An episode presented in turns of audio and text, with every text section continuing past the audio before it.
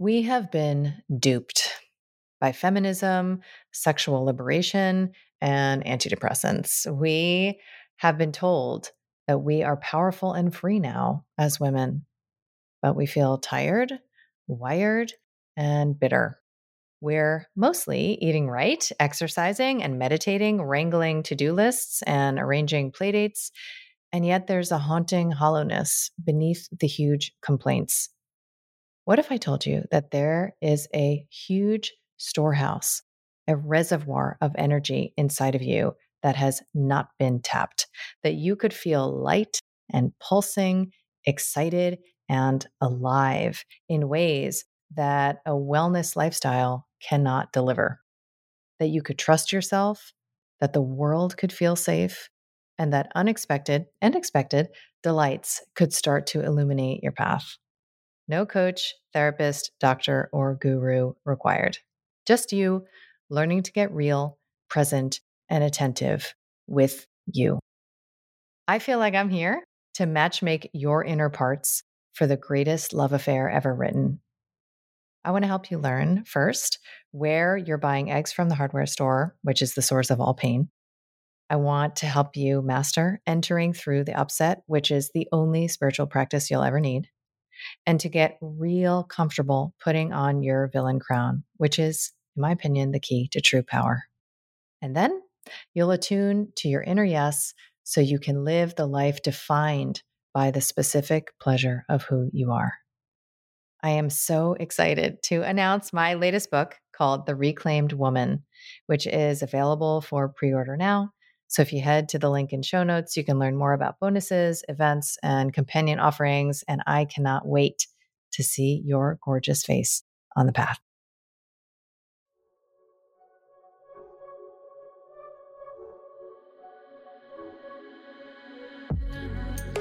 I'm Dr. Kelly Brogan.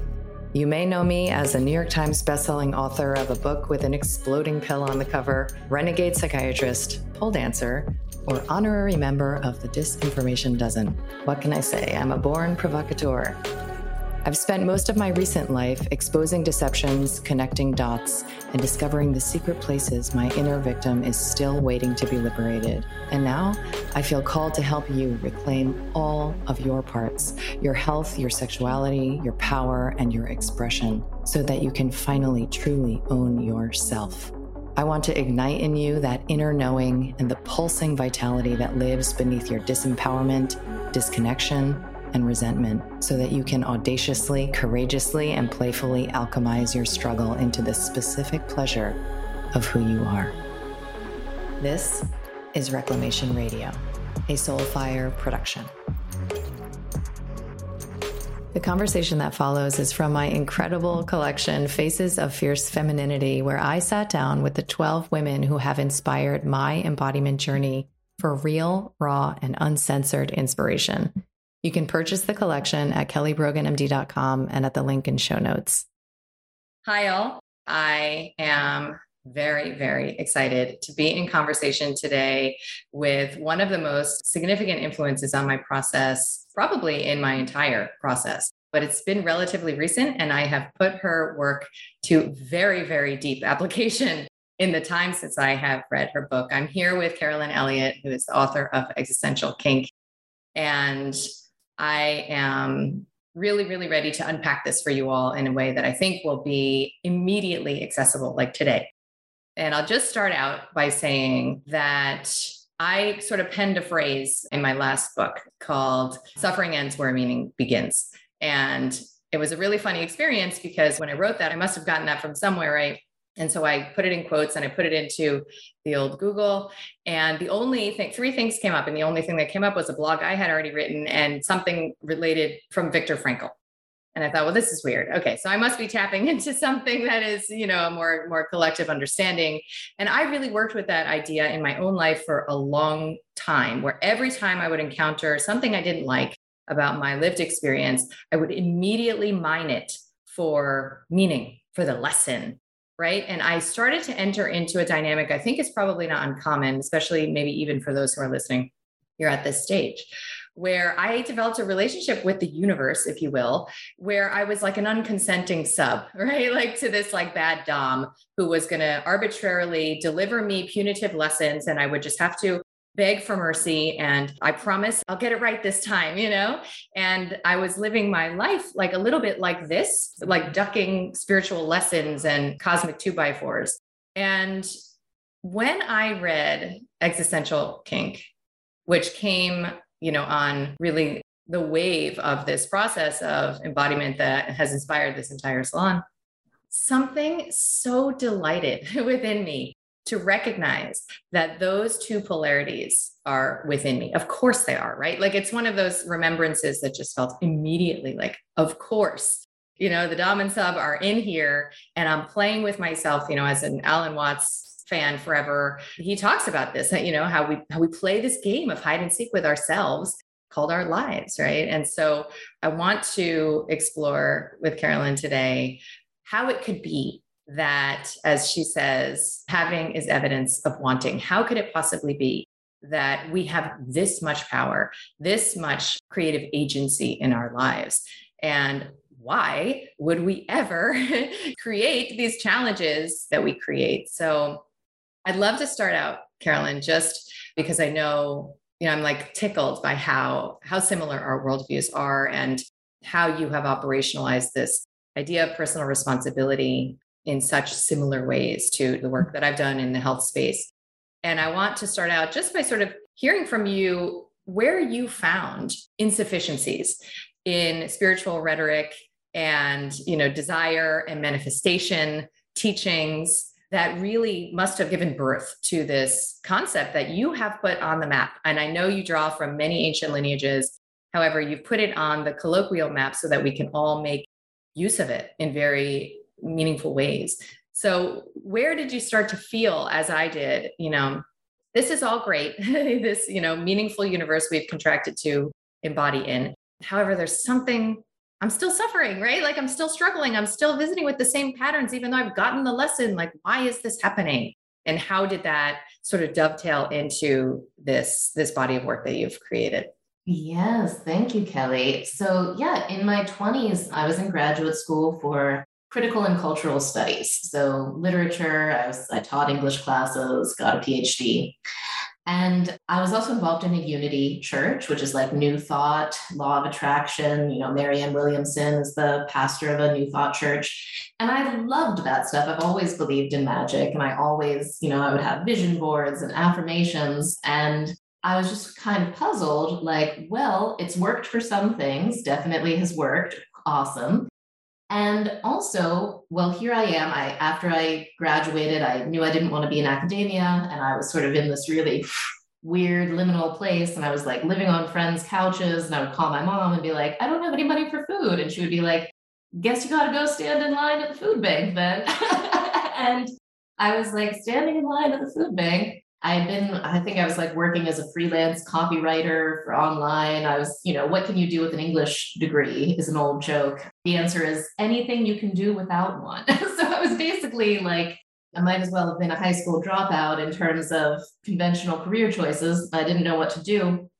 So standing in line one day at the food bank was like freezing cold and standing in line for my government cheese. And I was like, wow, I really, and I was also involved in the orgasmic meditation movement, which something that Nicole Daedone did. I think there's going to be like a Netflix documentary about the big scandal. There were definitely messed up, shadowy things going on in the orgasmic meditation movement. But I also learned a lot of really beautiful, positive stuff there, mainly about like the Shakti and the orgasmic energy in my own body. Like, is the goddess, is the generative force. And I would have visions in orgasmic meditation sessions where I would see, like, whoa, the energy from my pussy is like this it's waterfalls and then it turns into a butterfly and then it turns into a rose like all of these like weirdly conventional feminine symbols but like i could physically like see it and feel it within the context because orgasm when worked with in a tantric way is absolutely like an endogenous psychedelic within our bodies So I was having all of this awakening. And on one level, I was feeling very powerful. I was like, whoa, I, I used to, I mean, my dad brought me up in like Wiccan and Druid things, but like the goddess there just seemed like this Hallmark card, fluffy bunny. I don't know, didn't know how to have her be relevant to my life. And I was like, oh my gosh, she is the pleasure energy in my body. So I was having this like very deep awakening realization of magic in that form and I was super broke, and I was like living on my friends' couches, and I was kind of a sad sack. And so standing in line there, I was thinking about all of this law of attraction stuff. And I was like, wow, my ego really wants to be rich. My ego really does not want this humiliation of standing in this line right now. This is not where I thought that I would be when I was, you know, 29 years old. I thought I was going to be a fancy professor, but no. so I got curious because in grad school I read all of this Carl Jung and Sigmund Freud, and you know they talk about the unconscious and they talk about the unconscious has desires within it that the conscious mind is not aware of, like at all. And I was like standing in this line, I was like, I wonder if some part of me really, really desires all of this anxiety and humiliation attached to not having any money or any idea of what to do for money. And maybe that part of me is totally working in a law of attraction kind of way. Maybe that part of me is completely getting what it wants, but my conscious mind, my ego, has all of these negative judgments about it. So I'm not enjoying it. I'm not receiving the fulfillment that this unconscious part of me is receiving.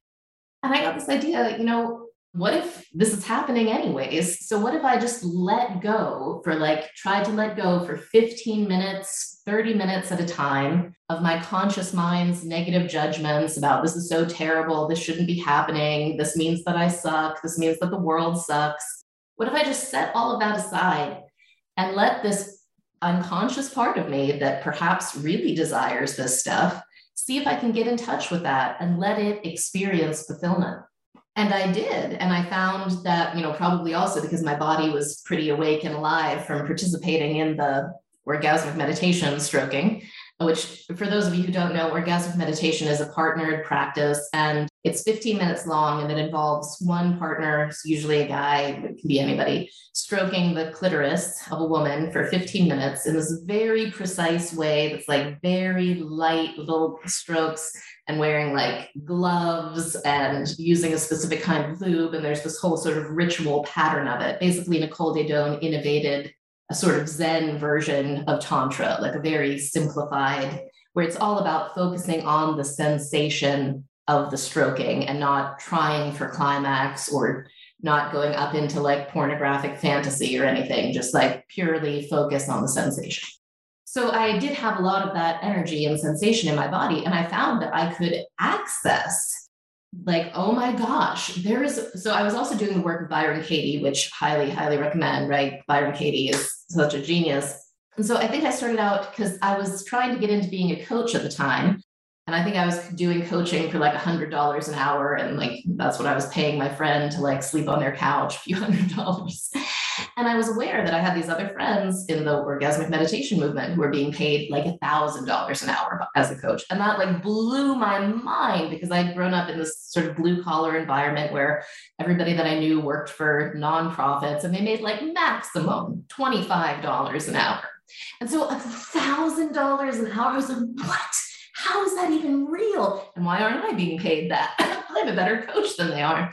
Anyways, so I was doing this Byron Katie, judge your neighbor on, you know, people should want to pay me lots of money for coaching. And of course, Byron Katie, you do turnarounds. So you turn around to the opposite. So you ask questions about it. Is that true? Can I absolutely know that that's true? Who would I be without that thought? And then you turn it around. So I turned it around to nobody should ever want to pay me any money for coaching ever. And I just sort of let, let that land in my body. And I felt this like zing. Like I was so turned on by the thought of nobody ever wanting to pay me. Just like, and I was like, oh my God, I don't just have like a hip bedroom kink.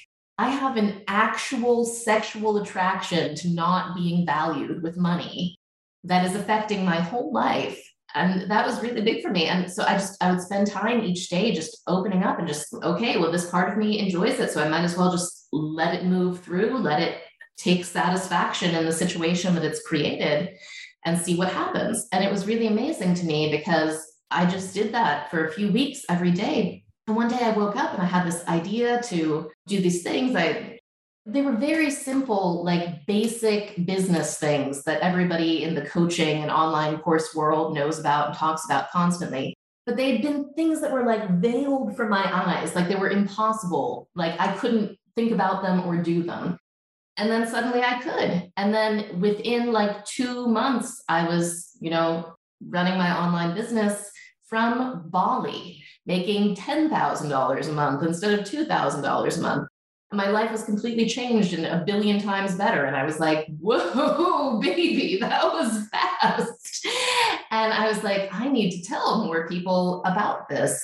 So, anyways, I, I hope that wasn't too long, but that was sort of like my initial foray of realizing existential kink. I, I was going to ask you for that exact story because so many of us struggle with that, you know, the root chakra uncertainty around these seemingly very black or white linear like first you make this amount of money then you make that amount and if you're struggling then you're probably destined to continue struggling. Mm-hmm. And your your story is obviously living proof. I want to clarify and, and we'll get more into this. When you talk about that zing right? When you talk about that sensation how much of it because I'm a big Byron Katie fan too, and I think mental folks, you know, are very attracted to that kind of work because it it's humbling, right? Mm-hmm. How, how, could you be so sure? And then and then the ego kind of finds a way to tuck in. Okay, well, I can't be so sure, you know. Okay, fine. But you're talking about this sensation, this embodied acknowledgement and awareness. Did you have to reframe the bodily sensation, right? Because we can label a sensation whatever we want we can label something anxiety or excitement and the actual feeling of the butterflies and the clench and the energy moving up could be exactly the same, right? So, how much of, of your practice at that time, let's say early practice, was like a mental frame shift, and how much of it was simply just like a kind of somatic experiencing approach of just being with whatever was in non resistance? Yeah, beautiful question. So it was definitely both, and I'll, I'll try to tell you more about that. I'm a very heady intellectual person, and one of the reasons why I recommend to people that they do the work of Byron Katie on whatever topic it is before they try EKing it, because I do think that those questions and those turnarounds help so much to like loosen things up and let some of the judgment go. So I I had done that. I had like loosened it up a little bit, and it was i'd also been steeped in this culture of orgasmic meditation. And one of the other interesting useful things that nicole daedone taught was that orgasm is truth. So that or the truth is orgasmic. So in other words this idea that honesty authenticity vulnerability will always have this sort of limbic involuntary quality to it. You know we blush when we tell somebody we love them for the first time when you know when we feel when we're really in it we just it's intense. So that was also part of it was i was like oh my gosh my body so it was a very direct somatic thing when i said to myself nobody should ever want to pay me anything ever. And i felt this like my clitoris was like no! And, and i was like okay well there's orgasmic sensation there must be some truth here because that's you know like i said i've been steeped in that situation and and i found it to be uh, it matched up with my experience that there is turn on whenever there is honesty and i was like wow this is a level like that turnaround from byron katie sounds so exaggerated and so nasty but that's the actual truth of what my body responds to and says yes to. Yes, please, please don't want to pay me money. And I'm like, well, I have to pay attention to this because my ego thinks that my body should say yes, please to being paid lots of money. But my body does not say yes, please to that. My body is like, you know, gets, no, why would you want it? Like, I couldn't quite, you know. So, what's interesting about existential kink is I think it totally fits with all of the more conventional teachings about the law of attraction. You know, I'm sure that Abraham Hicks would say, yeah, like what uh, like what you're really turned on about, that's what the universe will bring you more of. And it just so happened that what my body and my unconscious were actually turned on about was an experience that my ego had oh, endless amounts of shame and judgment about. And so what I found, and, and then strangely, though, if I found that I could set aside that shame and judgment long enough to let the sensation move through, and it was like it climaxed, it peaked, and I didn't need to keep, you know, repeating it again and again because the way that I think of it as, I think of existential kink is like so a courtly love metaphor. If we imagine that the conscious mind, the ego, is a knight and he's out on a quest and he has certain goals. And then the unconscious, the generative, creative, orgasmic part of us, the body, you know, the body, most of it runs unconsciously all the time, right? Our breath and our blood, is the lady and the lady is you know doing exactly what she's doing creating exactly what she's creating. She's bringing forth whatever seeds have been planted in her through past lives through karma through childhood experiences maybe childhood trauma. And certainly i grew up with a lot of scarcity so there are definitely those seeds in me. But she's just doing what she's doing. She's just giving birth endlessly. And the knight needs her power in order to succeed in his quest. And as we know from courtly love, what the knight has to do is get down on his knees and humble himself and praise her. He doesn't go up to the lady and say, Hey, you know what? I got to make some money. So get on board with that. right? Instead, he like gets down on his knees and he's like, Oh my, you're so beautiful. You're so perfect, exactly as you are. Just let me celebrate you and enjoy you and enjoy what you're already creating because it's so beautiful. And that is the attitude that has the lady be like, Okay, all right. Well, you know, we could work together. I could support you on your quest and and so it's it's really it's the alchemical marriage is what i realized. I'm also really into all this hermetic western esoteric stuff but the union of the conscious and the unconscious mind is the alchemical marriage. That's what all of the that's what all of occultism is about. And it turns out that you can you can start doing the alchemical marriage in this very simple way by just getting you know letting the conscious mind letting the ego be very very humble and saying okay there's something about this experience that we're creating and it's not the cruel world just doing it to us. It's like there's some attraction some orgasm some participation we might have all sorts of judgments about how it shouldn't be happening. It's wrong, it's bad, it's terrible. But those judgments don't make it go away. That's, that's like something I love to point out to people. It's like we have this weird idea that if we judge something or shame something enough, then it will stop. And that absolutely is not how it works. If anything, if we want to influence anything, we have to be in a love relationship with it yeah. Yeah to change love is the essence of magic it's the essence of alchemy. So loving the parts of myself that want and create things that my conscious mind doesn't like that's that humbling that's that yeah just true love that allows for true union. So then the way that i see it like so I was asking myself, well, how did this happen so quickly? I went from this like struggling, this like limping along to this flourishing. And it was a story that I had never heard anybody tell me a story of. I mean, maybe an internet marketer, I don't know. but certainly never anybody in my own life had hadn't gone through that transition. And it really seemed to me, it still seems to me, that what happened was because my unconscious mind humbled itself in that way, like the knight to the lady, my unconscious got fertilized with the desires of the knight to have a beautiful, flourishing life, to have plenty of money, to be surrounded by beautiful things. Got impregnated with those desires and started to gestate and bring that forth. So, in other words, instead of just being impregnated by my painful childhood experiences or my painful past life experiences, it's now impregnated by my conscious desires and i found this again and again to be true i've you know i've shared it with tens and thousands of people through my online programs through my book of all sorts of stories you know it doesn't just work for me and i guess I, you've had experiences yes, with it kelly i'd love to hear about your experiences and I think it's so, so cool because it's like this big secret that's yes. kind of been kept from us. But what is, I find so amazing, you know, I've read the collected works of Jung, I've read the collected works of Freud. Those guys, the fathers of psychotherapy, absolutely knew that this was how it worked. And when they would try to tell their patients about it, their patients would freak out so much. They'd be like, No, I don't want this. What are you talking about? That they created all of dream interpretation. The whole point of dream interpretation in early psychotherapy was so people, so the therapist could be like, look, your own dreams are telling you that this is true. I'm, it's not just me that's telling you this to get people to accept this thing which is very difficult for the ego to accept. And still to this day you know i have people leaving reviews for my books that are like they're they're super upset by my book.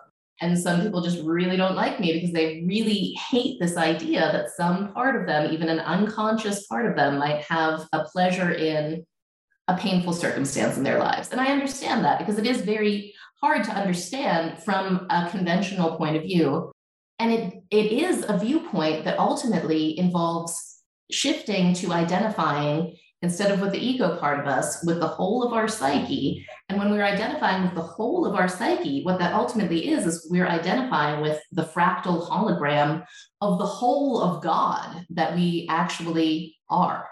So most people, you know, every, I mean, it's cute. It's like, I feel like everybody who considers themselves spiritual is like, yes, I am a part of God. You are a part of God. We're all God. Well, if we're all God, like God must be a kinky ass motherfucker because we're all suffering. And it's like, and so for me, I've just accepted that I am God and I am a kinky ass motherfucker.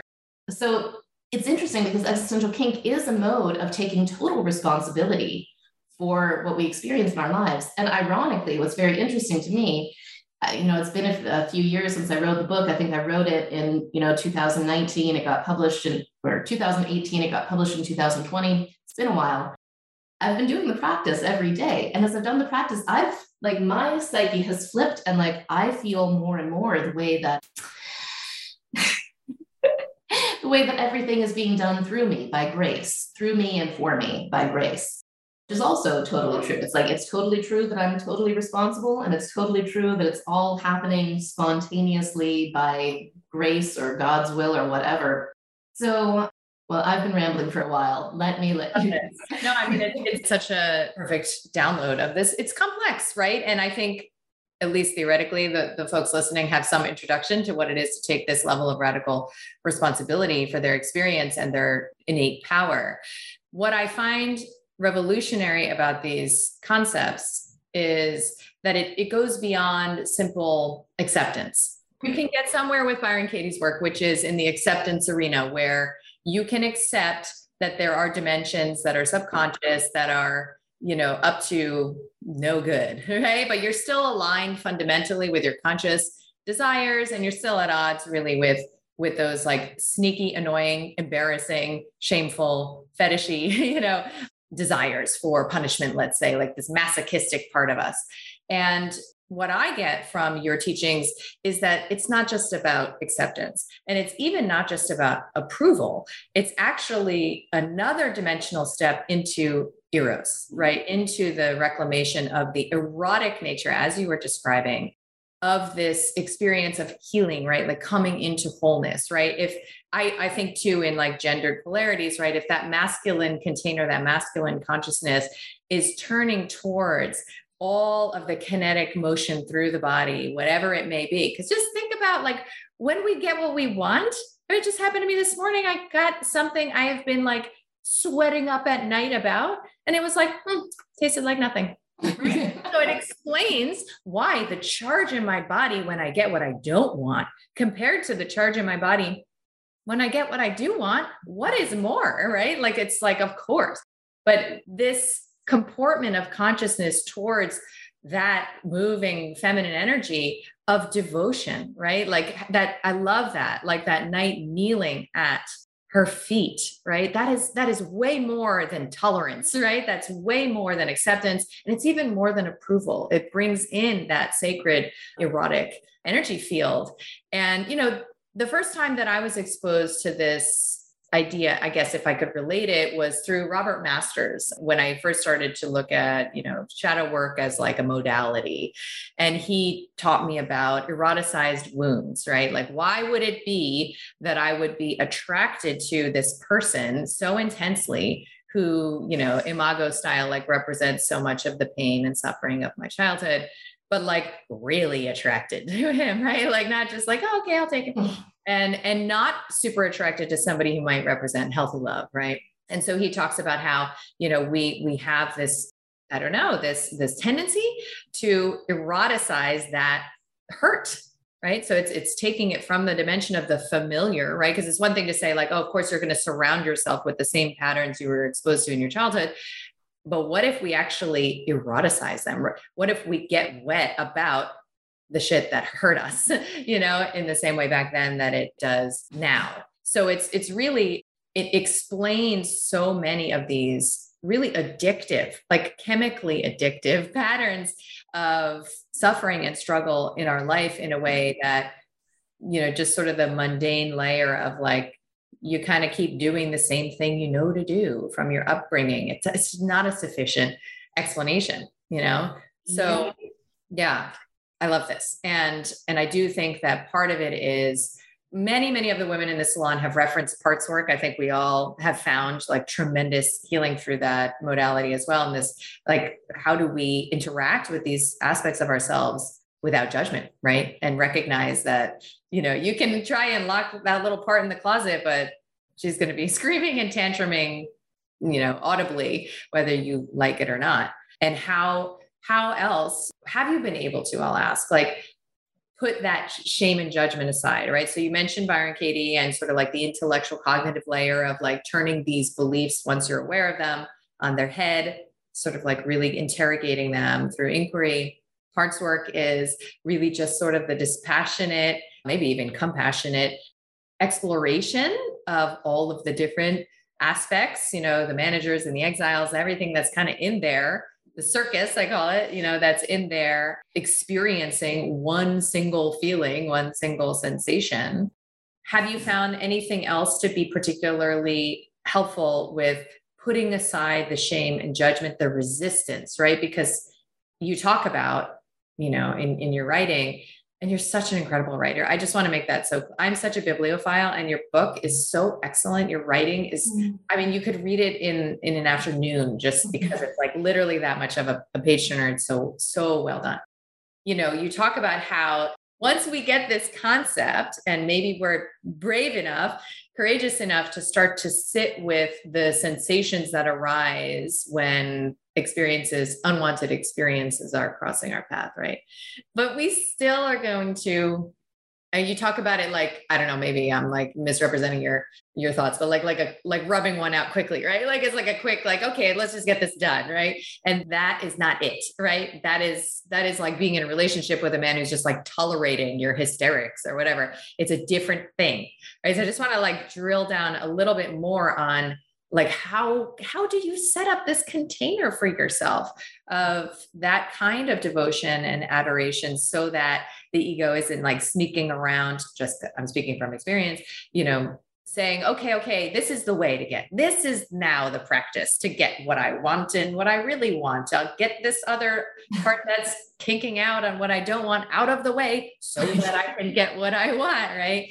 And obviously this is a practice it's called a practice for a reason. You said you, you do it every single damn day right? So that may be it. That may be the answer is just do it every damn day right? Yeah well this is such a wonderful question kelly because that is the challenging part about existential kink is getting to the point where one can set aside enough of the conscious mind's fear and shame to really touch that place in a way that is super surrendered, super devotional, super not like, oh, I'm just going to touch you so you shut the fuck up and I can move on to a better life. But like, I am here with you. Like, yes, like, let's feel what you're feeling. Let's, you know, be on your side. It is super, super challenging. And I think what often happens with existential kink and what happened for me is that people will have some very quick early big transformations when they first start doing it. Like there will be some things that are just like ready to pop, like some things that you're just like tired. You don't even have the energy to feel shame and judgment about anymore. you're like, oh, this is here. So that is often the experience. So there's a, a bit of beginner's luck with existential kink, which is cool. And then people tend to get down into things where like okay well there's still all these other issues in my life that are like still doing these things that my conscious mind really isn't into i would really love to change them i would really love to apply existential kink in the process of alchemizing them and integrating them and that's when it does tend to get down into the nitty gritty. And I have this process in my book called Deepest Fear Inventory. I was going to bring like, it up. my favorite. Yeah, it's like stripping fear and shame away, like layers of paint And that's really great. And also, I mean, for me, the process is definitely like daily work and definitely getting into a devotional posture to like what already is what is already happening the great dance of you know this you know whatever it is maya this great thing unfolding and so a few different things like one is i like to maintain awareness that my ego it's always going to be on the side of mammalian survival it wants money, it wants appreciation, it wants love, it wants status, it wants everything that enhances survival, always. And it does not want anything that takes us closer towards humiliation, pain, death, all of the things that do not support survival. But the part of me that is here for incarnation, that my soul is here for the whole ride. Like it wants the experience of surviving and it wants the experience of dying. It wants the experience of everybody liking me and it wants the experience of everybody hating me. And, you know, just like we were talking about the Alan Watts, like it's it's God playing hide and seek with God's self so I do part of my process in letting go of my continuing layers of guilt and shame. I mean, I've gotten pretty deep with it. There's this whole theology I've got, but I work with Babylon, who is, I consider her like the patron goddess of existential kink. And Babylon is, she's like Ishtar, Inanna, Astarte, but who's been through the ringer of patriarchy. So Babylon first appears as a figure in the book of Revelations, and she's riding this great beast. And John of Patmos, the writer of Revelations, says, You know, I beheld this woman. She was covered with jewels. She was holding aloft this grail, and on her forehead it said, Mystery, Babylon the Great, mother of harlots and of the abominations of the earth. So she appears in Revelations, and she appears also in the angelic channelings that John Dee and Edward Kelly did.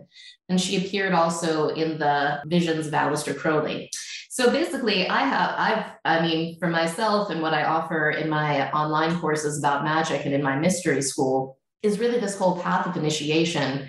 So Babylon is that which um, she gives herself freely to all. She permeates everything. She holds herself back from nothing. She's a whore because she is completely giving and completely receiving everyone and everything. And it's pretty much a metaphor for Christ consciousness, except instead of being focused on the crucified guy on the cross, it's about this tantric, taboo, you know, she was scary to the the guy in the second century CE who saw her. But this is really the disowned feminine from, you know, we've been under more than 2,000 years of heavy duty patriarchy where the predominant Judeo Christian mythos that still, you know, reverberates in our culture recognizes a father, a son, and a Holy Spirit. Like, like where's where's the mom you know so she's like the missing mom and she's not just a little you know saintly virginal mom. She's like a mom who does what the fuck she wants and gets off on everything. So i've done a lot of so it's it's tantric hermeticism it's thelemic gnosticism gnostic christianity to really invite that devotion to that archetype of she who receives everything and gets off on everything. And Yes. So that that is not an easy answer because probably a lot of your listeners aren't like, wow, I was just looking for a super weird pagan Christian religious thing to get involved in. But that's what I've done. That's how I work with my layers of shame. So the work of Byron Katie, Deepest Fear Inventory, super weird magic. I also, you know, it's it can be so that's pretty complex. And it can also be just as simple as really remembering yeah, my conscious mind hates this. It totally judges this. And none of that hatred or judgment has done a single thing to like move the situation an inch. None of this shame has moved it. So, like, just being, you know, it's just saying to oneself, well, you know, can I drop the shame for five minutes? Can I drop it for 10 minutes? Could I pretend that I'm like a space alien who's beamed in from another dimension and I don't even know yet that I'm supposed to be ashamed of this situation in my life and just feel the sensations that are here. So that that simple space alien beaming in can help too. Yeah, like those new eyes, right? That's, yes. Look. So you have a quote I love that I, I wrote about too. So you're right. In fact, the conscious mind worries about all the bad stuff and thinks about how to avoid it. But that worry is secretly, shadowily, a kind of erotic caress, obsessive dwelling with rapt fascination on the face of the very beloved failure and humiliation. Right. So I've talked about like the deliciousness of victim consciousness too. Like, obviously, our needs are being met by these sort of like crumbs of fulfillment. And we know there's like a delicious banquet we could show up for. We just don't know how to get from the crumbs to the banquet. But this to me is a very important link that this concept of worry as an erotic caress. I've brought this concept to a lot of the activists that I work with and really just foregrounding this possibility that we are in an erotic dynamic with our so-called you know enemies thinking about them every single day and monitoring you know the ticker tape of news to find out what they're up to. And how could you call that an enemy right? That is an erotic caress. And so i think that this work has the capacity to generate empathy and compassion and an acknowledged connectedness where we might consciously say we want to disconnect from, let's say, to just recognize we're already in dynamic. So why don't we just check it out, right?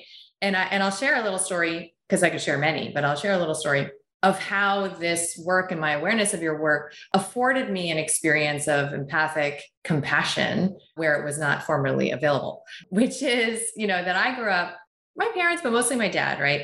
Is like, and I know a lot of people have dad types like this, but he, he loves like the negative stories, right? Like you can't walk into a room without him having some story about like, you know, somebody who was murdered, killed, broken into, raped, you know, it's like, it's a joke now, you know, that every single time he's got like these like horrific horror stories of like his cousin's cousin's cousin who fell off a bridge or whatever. And it's just so much catastrophizing and almost like crying wolf kind of energy that everybody's just kind of like, please stop. And it's a very annoying trait and one that as I've like developed a more individuated relationship to my parents over time, I've felt more comfortable saying like, listen, I'm not available for this kind of update. Thanks. And then I had, I did an interview recently. This wasn't too long. It was maybe like four months ago or five months ago. And I was telling a story. There is a father who, father turned activist named David Carmichael. I've written about and I've spoken about extensively. And long story short, I'll make it very short so that I don't get into the kink territory again, telling the long version, which is to say that he was started on an antidepressant and was one of many individuals who experienced what's called akathisia, impulsivity induced akathisia, and he murdered his son, right? He murdered his 11 year old son at the time and woke up to this whole world of what these medications can be capable of inducing. Right. So I've told that story as just an anecdotal evidence of a lot of what is actually in the medical literature around the potential for these medications to, you know, in a way that we're not risk stratifying for, induce these pretty horrific, unexpected outcomes that are morbid. And anyway, I was like in an interview and I kind of referenced that story talking about the untold adverse effects of these medications. And I could feel, I could feel it. I could feel the shift from whatever the hell I was talking about before to telling this story. And I could feel myself. I hope nobody clips this out of context. yeah, right. right? I could feel myself getting off on it. Honestly, I really could feel like something in my, I became almost like a pred- predatorial energy and something rose up energetically inside me. And I could feel my own body shift as I told this super fucked up story about a horrible thing that happened. And of course, I'm telling it in service of other people's awareness that they could potentially maybe hear this story and one person will not start, you know, not walk to you know cvs to fill the script because they heard this story and in the rational mind there's all sorts of mm-hmm. reasons i might share it. But i felt it in my body and then i thought of my dad and i thought oh my god that's why he does that. Because it feels good. Because it feels alive.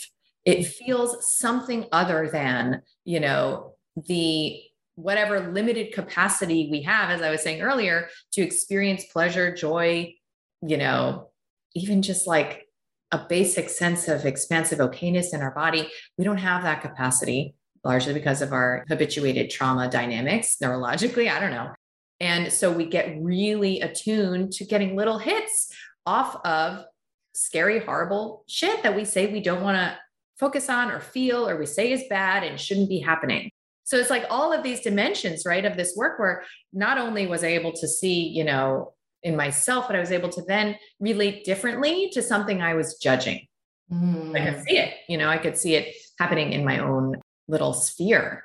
And so if that's true, you know, that I, like many people, am getting off on horrible things in the world. And, you know, I'm a huge David Deida fan, and he's informed a lot of my awareness around polarities. And he talks about the dark masculine and feminine, and that that's why we sit down to the news because we're not getting fucked right by our partners.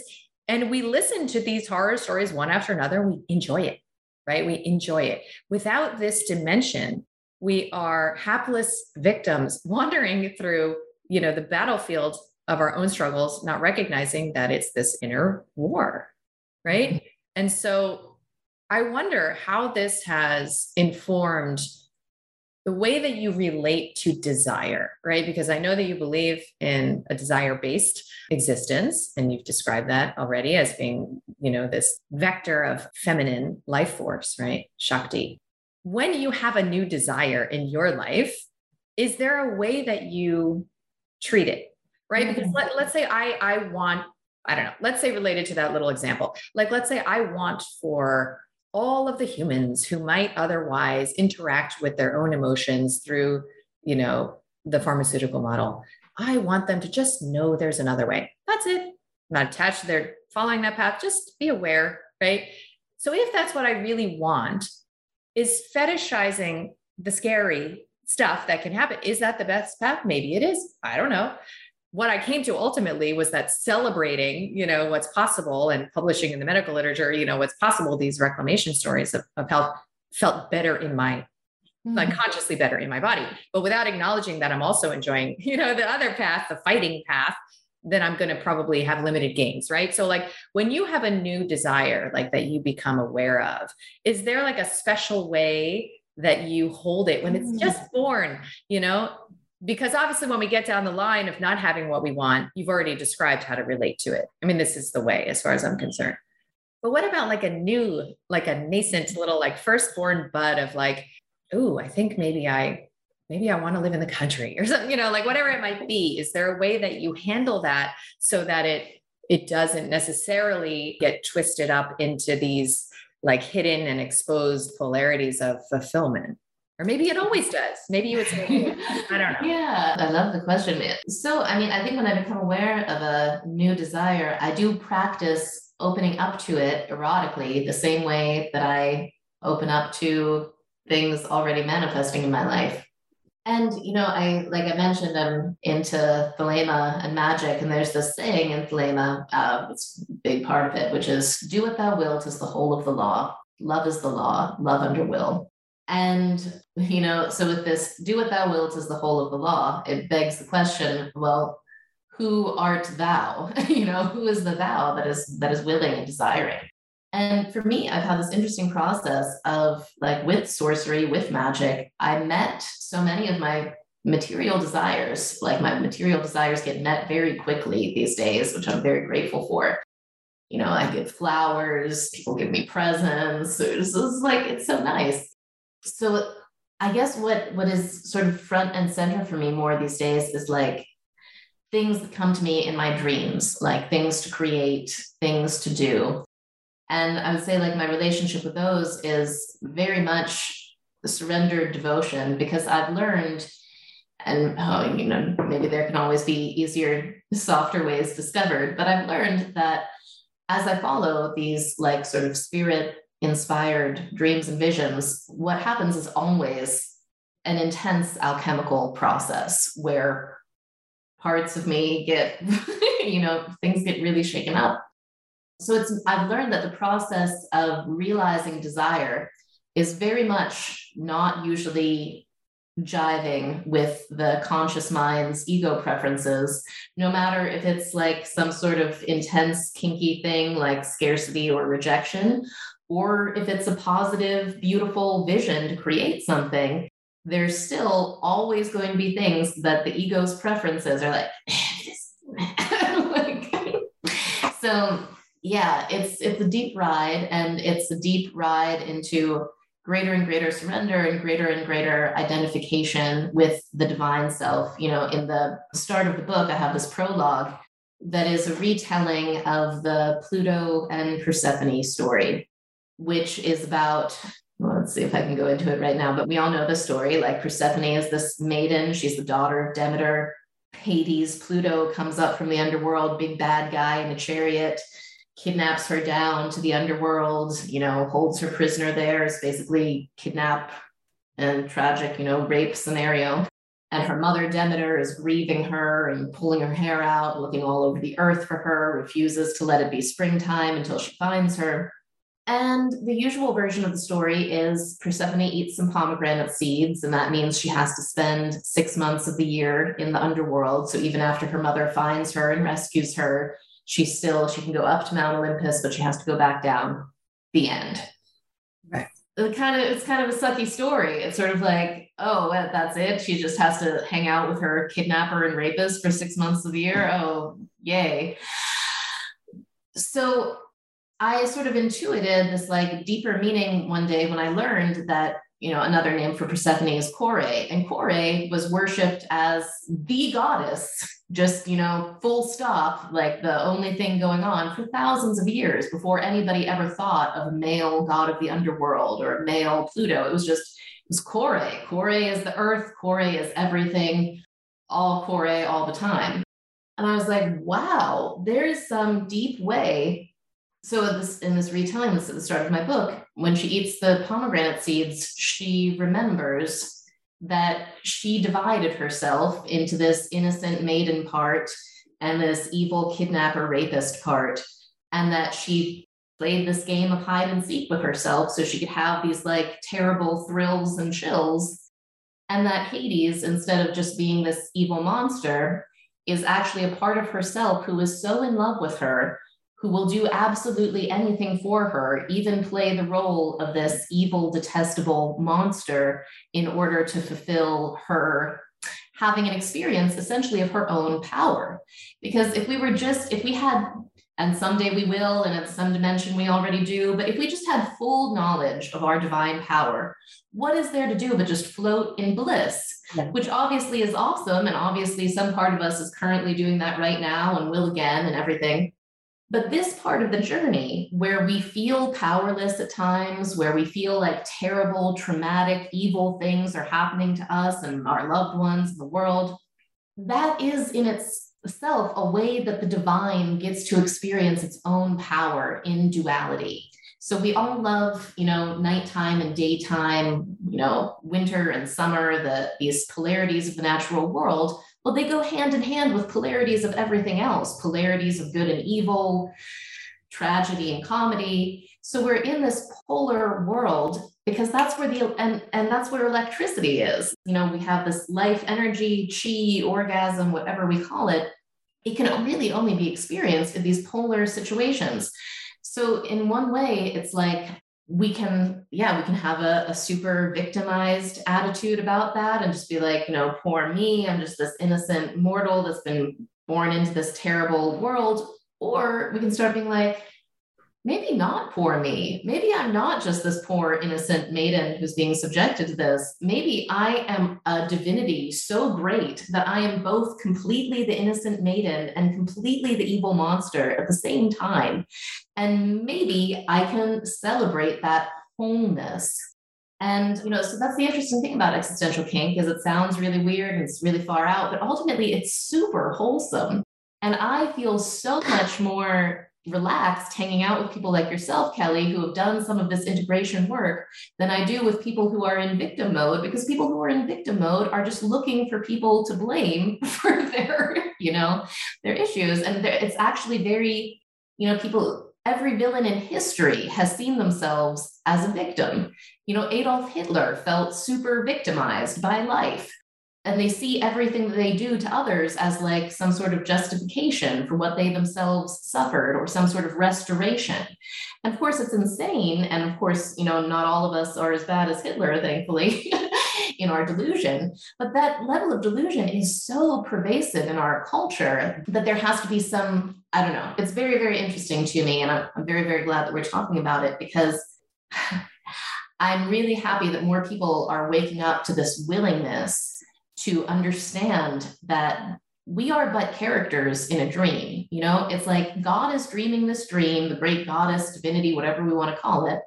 Kelly's a character, Carolyn's a character, you know, there's evil abuser, criminal characters who are also themselves sweet, innocent babies who were born, you know, it's like we're just characters. And it's just like our nighttime dreams. You know, if I get attacked in my nighttime dream, it's a part of me that I'm encountering. And it's the same thing in this level of the dream. And so I get really excited about people becoming lucid in this way because that's truly what it is. It's lucidity to remember that I'm the whole thing. I'm not just this character.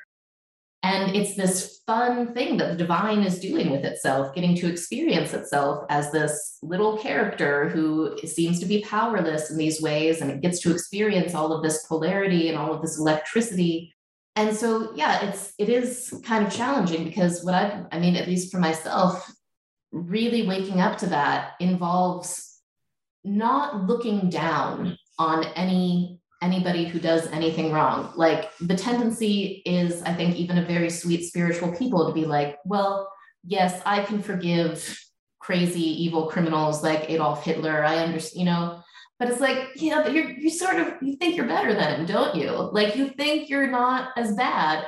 And what my continual process is is to get to the place where i don't see myself as better than or less than anyone in a very visceral way but instead just really directly recognize them as other faces of myself I feel like I'm, I've been on a pretty far out metaphysical. Oh, I love it. And I, back to you.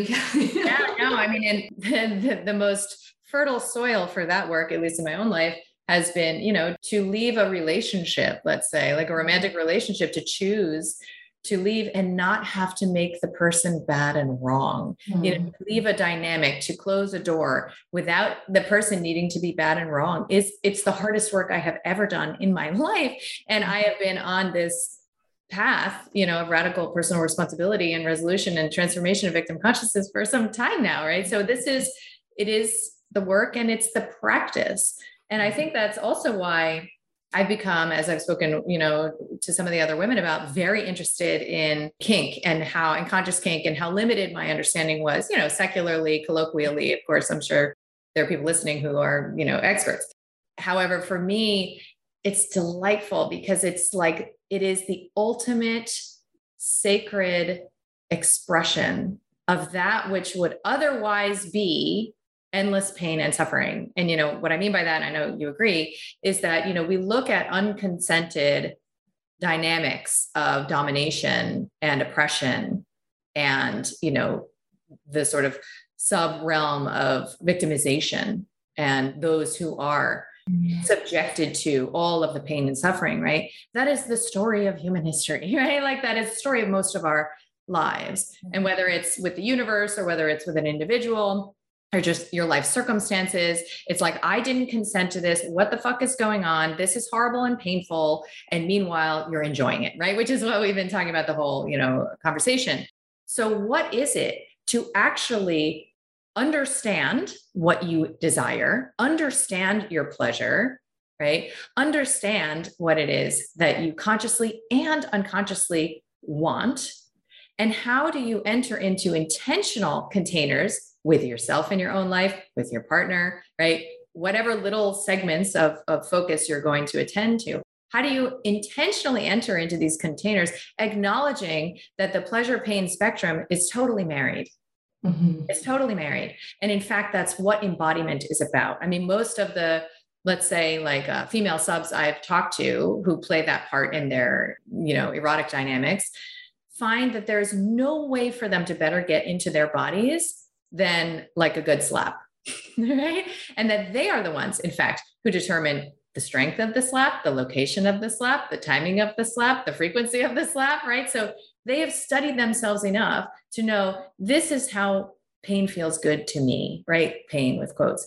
And entering into a dynamic where it's organized, right? Where power and hierarchy and all of these things that are fundamentally going to sneak out, right? Because yes, we want to believe and strive for like this flat plane of spiritual egalitarianism but we didn't come here for that right? We would still be eh, you know disembodied if we just wanted that. So we came here for this play. And so how do we organize it into that complementary space where all of the needs are met everyone's enjoying themselves and it's not as simple as like you know eye gazing into energetic divinity and you know I don't know, whatever I thought like tantric experiences were. So for me, this framework, it is the resolution, it is the sacred reclamation of that which we otherwise would like unconsciously continue to experience without awareness, without intention, and without pleasure, right? That's already there. As you were saying, like what you felt in your clit the moment you first, you know, reflected on this, it's it's there. And so how do you interact with it? And I just, I love this. For me, this has been like just a level of breaking through into an expanded arena that I just feel like delight in my body, like just the whole experience of my life these days, every single time. That's why I asked you, you know, about the desire. Every single time I find that I, I want something, right? The way that I interact with it, as you're saying, is, is so different. The way that I interact with the things that I don't want that are happening is so different. And then there's an imperative, you know, as you started your process with orgasmic meditation, there's an imperative to understand the body's language of pleasure and sensation and to really attend to those sensations because, you know, like it's very easy to fly up there and leave yeah. this numb and disconnected. So I'm just so, so thrilled to have this conversation here, Carolyn. And I want to end with a question I've asked everyone, which is, you know, you have so many tools. I know you have an enormous toolkit and you're always expanding and growing and you have, yeah, just an amazing process underway. I, I wonder if you have another book in the works. Let's put that out there. It's the most annoying question people ask me. So sorry if it is. But what is one tool that in your embodiment process right? So in that in that journey down from your head into this beautiful body that you devote yourself to as an oracle right? Mm-hmm. in your process what was one tool that always seemed to work right to get you out of here mm-hmm. and and down here? Oh wow. What a great question so I do a self stroking practice and I lead a guided self stroking practice in my Electric Yes program, which is called Orgasmic Gnosis. So orgasmic meditation was partnered. This is like you don't need a partner, you just need your fingers or your hands. so that that simple practice of just you know touching myself very lightly and slowly in a way that is much lighter and much slower than if i was just trying to give myself a climax and really just focusing in on the sensation and spending you know 15 minutes 20 minutes 30 minutes doing that. You know people call it self pleasure and totally it can be that. But to me it is not just about pleasure in the sense that usually there's a very small window of sensation that my mind will label as pleasure and what the practice is about, as I understand it, is working on slowly expanding that window and being able to receive more of the sensations as pleasure, which means, you know, surrendering more, opening more. You know, it's analogous in life. Like if Elon Musk just showed up at my door with a check for $20 million and was like, I just really liked your book. I just really wanted to give you this you know, that would be outside of my range of sensation. Like I might just faint. I might just like, I wouldn't be able to feel like, oh, hey, Elon, thanks. Like, and really connect with him in a heart open way because I would just be like blacked out. So it's like both good things and negative things can have this effect of being outside of our range of sensation. And the more we expand that range, the more we can be present you know, in relationship and with good things and challenging things in our lives. So that sort of stroking practice that's descended from what I learned in orgasmic meditation. I love that. I love that. And yeah, I, I think that I have lived to, to know that my capacity is very, very limited. That's why I don't even call my practice self pleasure anymore. I call it sensation play because it's like I just need to start at the basics of like how many minutes, as you're saying, can I, you know, literally like run a feather or my fingers over my body before I can't be with myself any longer. I mean, it's minutes. Mm-hmm. wow. So, you know, that's also why this is a practice and a lifestyle and, you know, a whole worldview. So, thank you so much for your work, for your intrepid spirit, and for, for yeah, being willing to to be with me in this. Mm. Thank you, Kelly. It's been so much fun.